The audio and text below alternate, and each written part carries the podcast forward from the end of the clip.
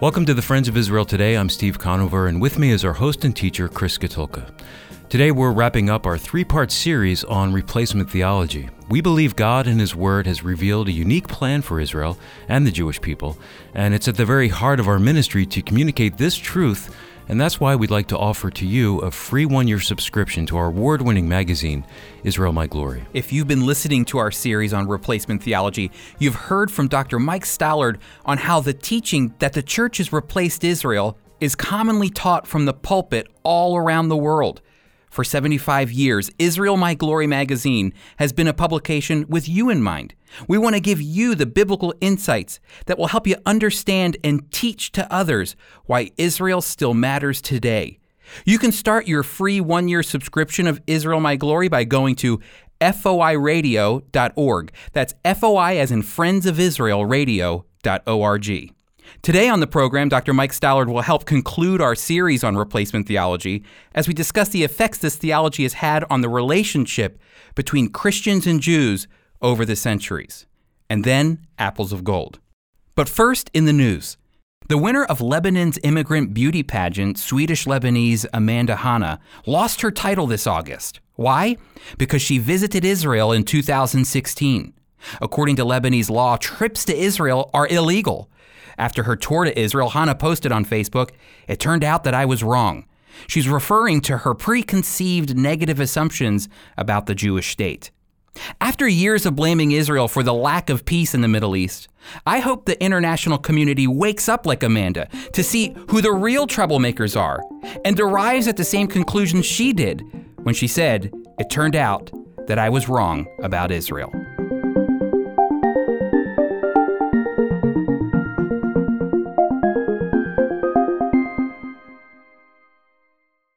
Over the past three weeks, we have been discussing replacement theology, the idea that the church has replaced Israel. And, and really, this is important because if you go to a church and you never hear your pastor, or you, you go to a Bible college and your teacher never ever has a hope or an anticipation for a revived national Israel, then you can almost assume that their theology, the way that they interpret the scriptures, has a replacement theology in mind.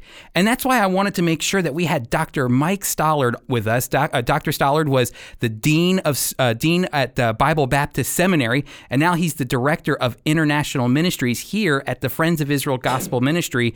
And so, Mike, great to have you again on the program. Thank you for being with us for three weeks now. Oh, glad to be here. It, has been really informative for us to first, uh, on our first week, we went back and we looked at the history of replacement theology, where it came from, and how it infused itself into the church. And and then the next week, uh, we we looked at the the interpretation or the hermeneutics of replacement theology. How, how people who hold to this form of theology that the church has replaced Israel interpret the Bible. And today, we want to talk about the effects of all of this. How, how, has it affected the church? How has it affected our relationship with Israel and the Jewish people? And so, uh, I guess my first question, before we get started, to bring everybody back, what is replacement theology, Mike? Well, replacement theology, in a nutshell, is that the church, that as we understand it coming out of the New Testament teaching, replaces, supersedes, or in some cases fulfills Israel's place as the people of God.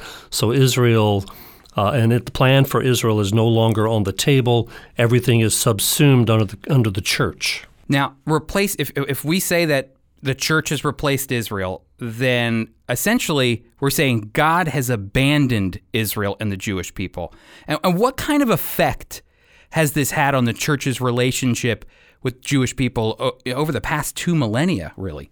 Okay, let me address that. I, I, know there are different versions or different kinds of replacement theology. The, the Roman Catholic version does speak more strongly about uh, God abandoning Israel. The covenant theologians uh, from the Presbyterian tradition uh, tend to be a little milder in, the, in their replacement theology, so they tend to talk more in terms of uh, the church continuing the promises of Israel in that sense, replace it that way. Uh, but you see different uh, effects coming out of all that. But when you, I mean, it's it is a uh, tearful story. Hmm. Uh, the the Jews uh, being labeled as the Christ killers, And of course, to ask who killed Christ, that's a complicated question with a lot of answers. And certainly the leaders had their say, they're the Jewish leaders, but to label the entire race as Christ killers, or the entire people, and, and, and accuse them of things like blood libel, mm-hmm. you know, uh, stealing Christian children to, to use their blood in their ceremonies. Uh, and, and the, you know gave rise to this animosity, and then you have the pogroms all throughout uh, church history, and it just pushed a deep wedge between Christians and Jews, so that Jewish people today sometimes they refuse to even listen to a Christian mm-hmm. uh, because there's built up all this animus that's been there forever uh, and so they don't trust Christians, and, and I can understand why. It's amazing because even our executive director, uh, Jim Showers, here tells a story of how he was interacting with a Jewish friend of his, and and thanks to that relationship, uh, his Jewish friend was actually able to see the cross differently. And he even said to J- uh, Jim, he said, You know, when I looked at that cross before, I, I saw an enemy or I saw hate. But now when I know you and the Friends of Israel Gospel Ministry, I actually see love. And so it's amazing that right from the get go, even today in our modern era, a Jewish person would look at the cross and think hate and not love. Now, I want to go back again in history. You know, there's this, there is this uh, church father. His name is John Chrysostom, and he lived around 400 AD. And, and this is his homily against the Jews. And just take a listen to this, uh, Mike, and then we'll talk about it. He said this: Jews are Jews are dogs, stiff-necked, gluttonous, drunkards. This is a homily, Mike. drunkards. They are beasts unfit for work. The Jews had fallen into a condition lower than the vilest animals. The synagogue is worth, worse than the brothel and a drinking shop. It's a den of scoundrels, a temple of demons, the cavern of devils, a criminal assembly of the assassins of Christ. I hate the Jews because they violate the law. It's the duty. This is the, this is the linchpin right here.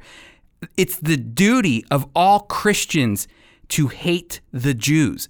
Now, Mike, I'm not saying that all. Uh, uh, I'm not saying that those who hold to replacement theology that they're all anti-Semitic uh, at all. Uh, but I'm positive uh, Chrysostom was here, and and when you read the Bible, the Bible seems very philo-Semitic. it seems like the Bible loves Israel and the Jewish people. How in the world did this happen? Where he's actually not even just saying, "Oh, God is done with Israel." It almost seems as though he's investing and pushing for anti-Semitism and hate toward the Jewish people. How did that happen? He certainly seems to be happy uh, to say these things. Uh, I think the basic reason it happened is he ignored much of the teachings of Jesus. Right. Uh, let's stop and think about that. Uh, didn't Jesus say, Love your enemies? So if the Jews are, in fact, the enemies of the faith, uh, then we should still love them. Mm-hmm. We should pursue them with love and proclamation. We should pursue everyone with love and proclamation. The Bible says God so loved the world. I think that includes the Jews. So he really even just had a skewed perspective of Jesus's basic teachings. Uh, forget the Old Testament. He's, right. he's just skipped right by Jesus. Right. And that's what happens when you let a theology become kind of the the uh, the grid by which you do things and read things. You you end up being very, very selective in the Bible about uh, what you believe, and he skipped over Jesus. Now, I don't want to say it's a one to one ratio. You believe in replacement theology, therefore you are anti Semitic, like, uh, like uh, this church father here. But I will say this much don't you think that it almost kind of gives permission in some way, a small bit of permission to say things like that if you believe God is done with Israel and the Jewish people? I, I think yeah, the words that I would it opens the door. Right. Uh, the person still has to walk through it. So I would never say that a replacement theologian today is automatically anti-Semitic. I think no. that's inappropriate. No. Uh, but uh, it does lead to political criticism. Uh, and concerning modern Israel and Jewish people today, and there is a kind of assuming of the worst about the Jews in the Arab-Israeli conflict. Mm-hmm. Um, there's a lot of, I think it is given to accept fake news about the Middle East mm-hmm. and what's really happening on the ground. Let me give you an example. Bruce Waltke, in his Old Testament theology book, has a couple pages where he blames uh, dispensationalists, like Friends of Israel people, uh, and Zionists, like we are, who believe in the land promises to Israel. He blames us uh, partly for 9 11 that we've, uh, through our Zionism, influenced the United States government, and, and that has uh, caused a pro Israel position and it's angered the Arabs, so they hit us back. And so he blames us, and we need to get rid of that to save the nation. That's pretty much what he says in his Old Testament theology. Now, he's a replacement theologian. And there are many others like that who have been writing and speaking, and it, it kind of raises the specter of a new kind of anti Semitism that is really anti Zionist mm-hmm. and anti Israel. That's what, that's what anti-Zionism means. You're criticizing and you look down on the state of Israel as a whole, really. Right. Yes, and when you think that uh, 50% of all the resolutions of the United Nations since 1948 have been against Israel, that's right. Replacement theologians kind of fall into that side of the spectrum in their criticisms. You know, I, when the first time I went to Yad Vashem, I was captured by the fact that I was going through the, the Holocaust Memorial, and you would expect the first the first part of the history of the Holocaust. You would expect to see maybe where Hitler was born and raised, but instead, I was surprised I found Augustine, St. Augustine, and I found Martin pictures of Martin Luther and a history of replacement theology. So Yad Vashem, the Holocaust Memorial, is actually saying the beginnings of the Holocaust, the beginnings of it actually have some of its roots. Again, we're not laying blame to it, but we're saying some of its roots uh, go back to replacement theology. That this it has a direct effect almost in some way. W- would you say that's true? Uh, yes, I might want to qualify it and say this: uh, we we don't really know. Uh, if the anti-Semitism would have been there without replacement theology, mm-hmm. but they do. They, one does reinforce the other because the door is open. So, uh, you know, as we look at that, uh, we again we can't say that every person who is replacement in their outlook is anti-Semitic but the roots of what they believe do have some tinges of anti Semitism, and some of them pretty strong tinges. We've been speaking with Dr. Mike Stallard, who is the Director of International Ministries here at the Friends of Israel Gospel Ministry. And we have been looking over the past three weeks, we've been looking at the issue of replacement theology, the history of it in the church, uh, its hermeneutics, its interpretation, how, how one comes to the interpretation of replacement theology. And then finally today, we were enlightened to the, the application of it essentially, or, or the, the effects of replacement theology that it's had on the church church and its relationship with Israel and the Jewish people over the past two millennia. Dr. Stallard, thank you so much for being with us and sharing your insights with us uh, for the past three weeks. You're welcome.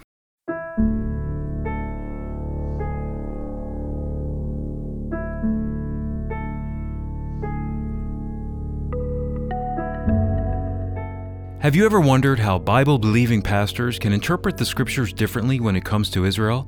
Why does one say God is through with the Jewish nation while the other teaches a literal future for Israel?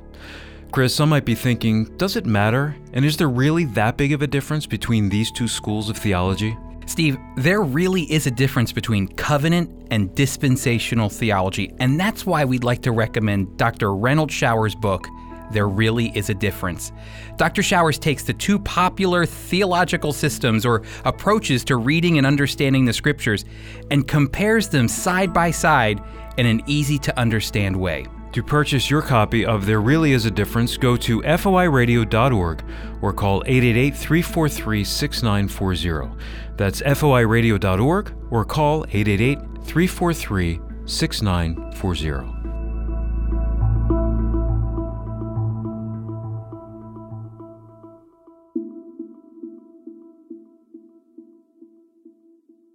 I always find it amazing that despite replacement theology, despite centuries of anti Semitism, both inside the church and outside, despite the Holocaust, Jewish people still made their way back to the land of Israel according to what God's word promised. You know, anthropologists will argue that ancient people groups, like the ones that we read about in the Bible and history, often suffered the same fate. They were either assimilated into another people or they were annihilated by another people. We can actually see this lived out in the scriptures. When the Assyrian Empire exiled the northern 10 tribes of Israel in 722 BC, Most in those 10 tribes were exiled and some were left behind. But what happened was the Assyrians then planted Gentiles in the land who brought their false gods and intermarried with the Israelites that were left behind. These people eventually in the New Testament become Samaritans. Or remember when the tribe of Judah was threatened by the Babylonian Empire, who removed the Jews to Babylon, forcing them to be like Babylonians and to worship like the Babylonians. The whole prophecy of Daniel is surrounded by Daniel's discipline to not bend his knee to a false god or to a king, but to remain dedicated to God in a Gentile environment, always maintaining that hope, that, that Jewish hope that comes from the scriptures for restoration in their ancient homeland, Israel. And this is just the biblical stories. We definitely heard from Dr. Mike Stallard that in church history, Jewish people have suffered under the hands of bad theology, anti Semitism, and even forced conversions. How is it possible that throughout history, the Jewish people have not only survived, but maintained their unique identity and at the same time miraculously return to their ancient ancestral homeland? How is that possible? Well, when you look at the letter to the Romans, the, the letter that Paul wrote, Paul gives a very clear defense that everyone is a sinner who is in need of salvation through our Savior Jesus Christ. And every saved sinner then begins the process of sanctification and is sealed by the Holy Spirit and secure in Christ. That, my friends, is Romans 1 through 8 right there. And then all of a sudden, Paul launches into Romans 9 through 11 and he begins to ask the question Is God through with Israel? Have they stumbled and sinned so bad that they have fallen out of favor with God? Paul replies, and you probably have heard this before May it never be. Scholars often wonder why Paul gives such a dynamic theological defense for sin, salvation, sanctification, and security in Romans 1 through 8, and then all of a sudden in Romans 9 through 11, he starts to talk about Israel. Well, here's what I think. In Romans chapter 8, God reminds the believer that nothing can separate them from the love of Christ.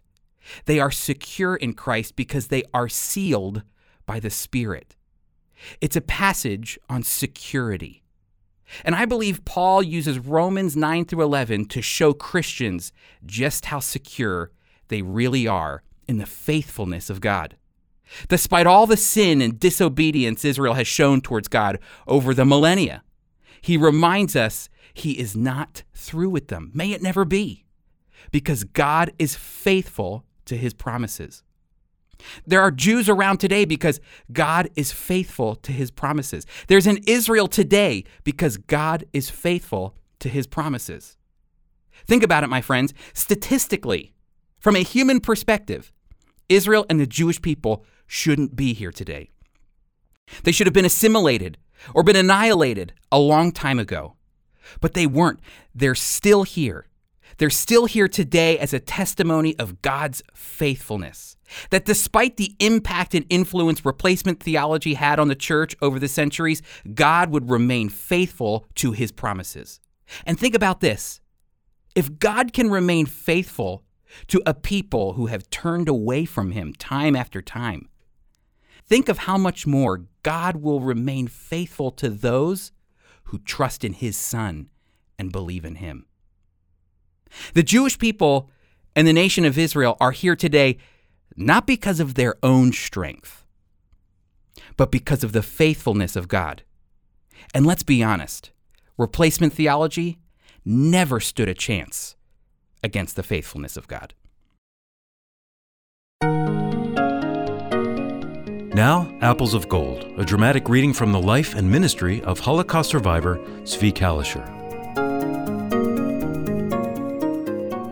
When I returned home from one of my frequent Army tours of duty, I took my family for a walk through the district of Mea Shearim, inhabited by the most Orthodox Jews in Jerusalem.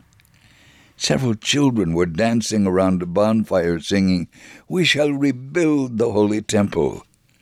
When I came close, I noticed New Testaments burning in the bonfire. I asked the children, Why do you burn these books? I said, Everything in this book is about the living God and Messiah. They all shouted, We must destroy it. Burning these books is a mitzvah, which means a good deed. Suddenly a bearded man came up and said, Throw that book back into the fire. I said, I will not throw this holy book into the fire. I will show it to your rabbi and ask him if he permitted you to do this. As soon as I said this, the rabbi came. I opened the New Testament and started reading from it at random. The page to which I opened was Hebrews 11. I read it aloud, and all listened. And when I finished, the rabbi asked, Did you study in the yeshiva? No, I said, the book was my yeshiva. Then I opened to Matthew chapter 5, verse 43 and 44. You have heard what it was said You shall love your neighbor and hate your enemy. But I say to you, love your enemies, bless those who curse you, do good to those who hate you, and pray for those who spitefully use you and persecute you. The rabbis looked at the New Testament and shouted, He's a Goy. Goy means Gentile. I said, I only tried to show you what this book is all about. Here, you may have it if you still want to burn it. He reached out to take the book, but suddenly his hand started shaking. I asked, Why are you shaking? Perhaps the Spirit of God is speaking to you. This New Testament is the same Holy Scripture of whom did Isaiah speak when he wrote, Therefore the Lord himself will give you a sign. Behold, the virgin shall conceive and bear a son, and shall call his name Emmanuel. Or this For unto us a child is born, unto us a son is given, and the government will be upon his shoulder, and his name will be called Wonderful Counselor, Mighty God, Everlasting Father, Prince of Peace. You are burning the very faith you profess to believe. I am also a Jew, I said, but I believe with all my heart in Messiah. Through him I receive forgiveness of sins and eternal life.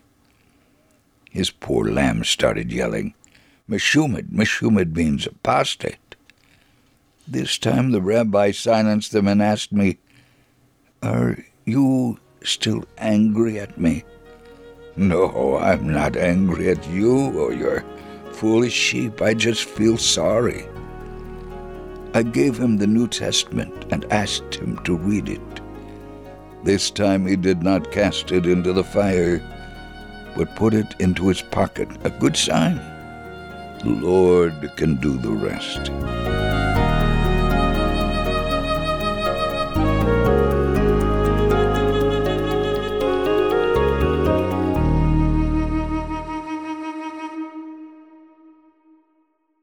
We'd like to thank Dr. Mike Stallard for being with us today, and I'll mention the book There Really Is a Difference one more time.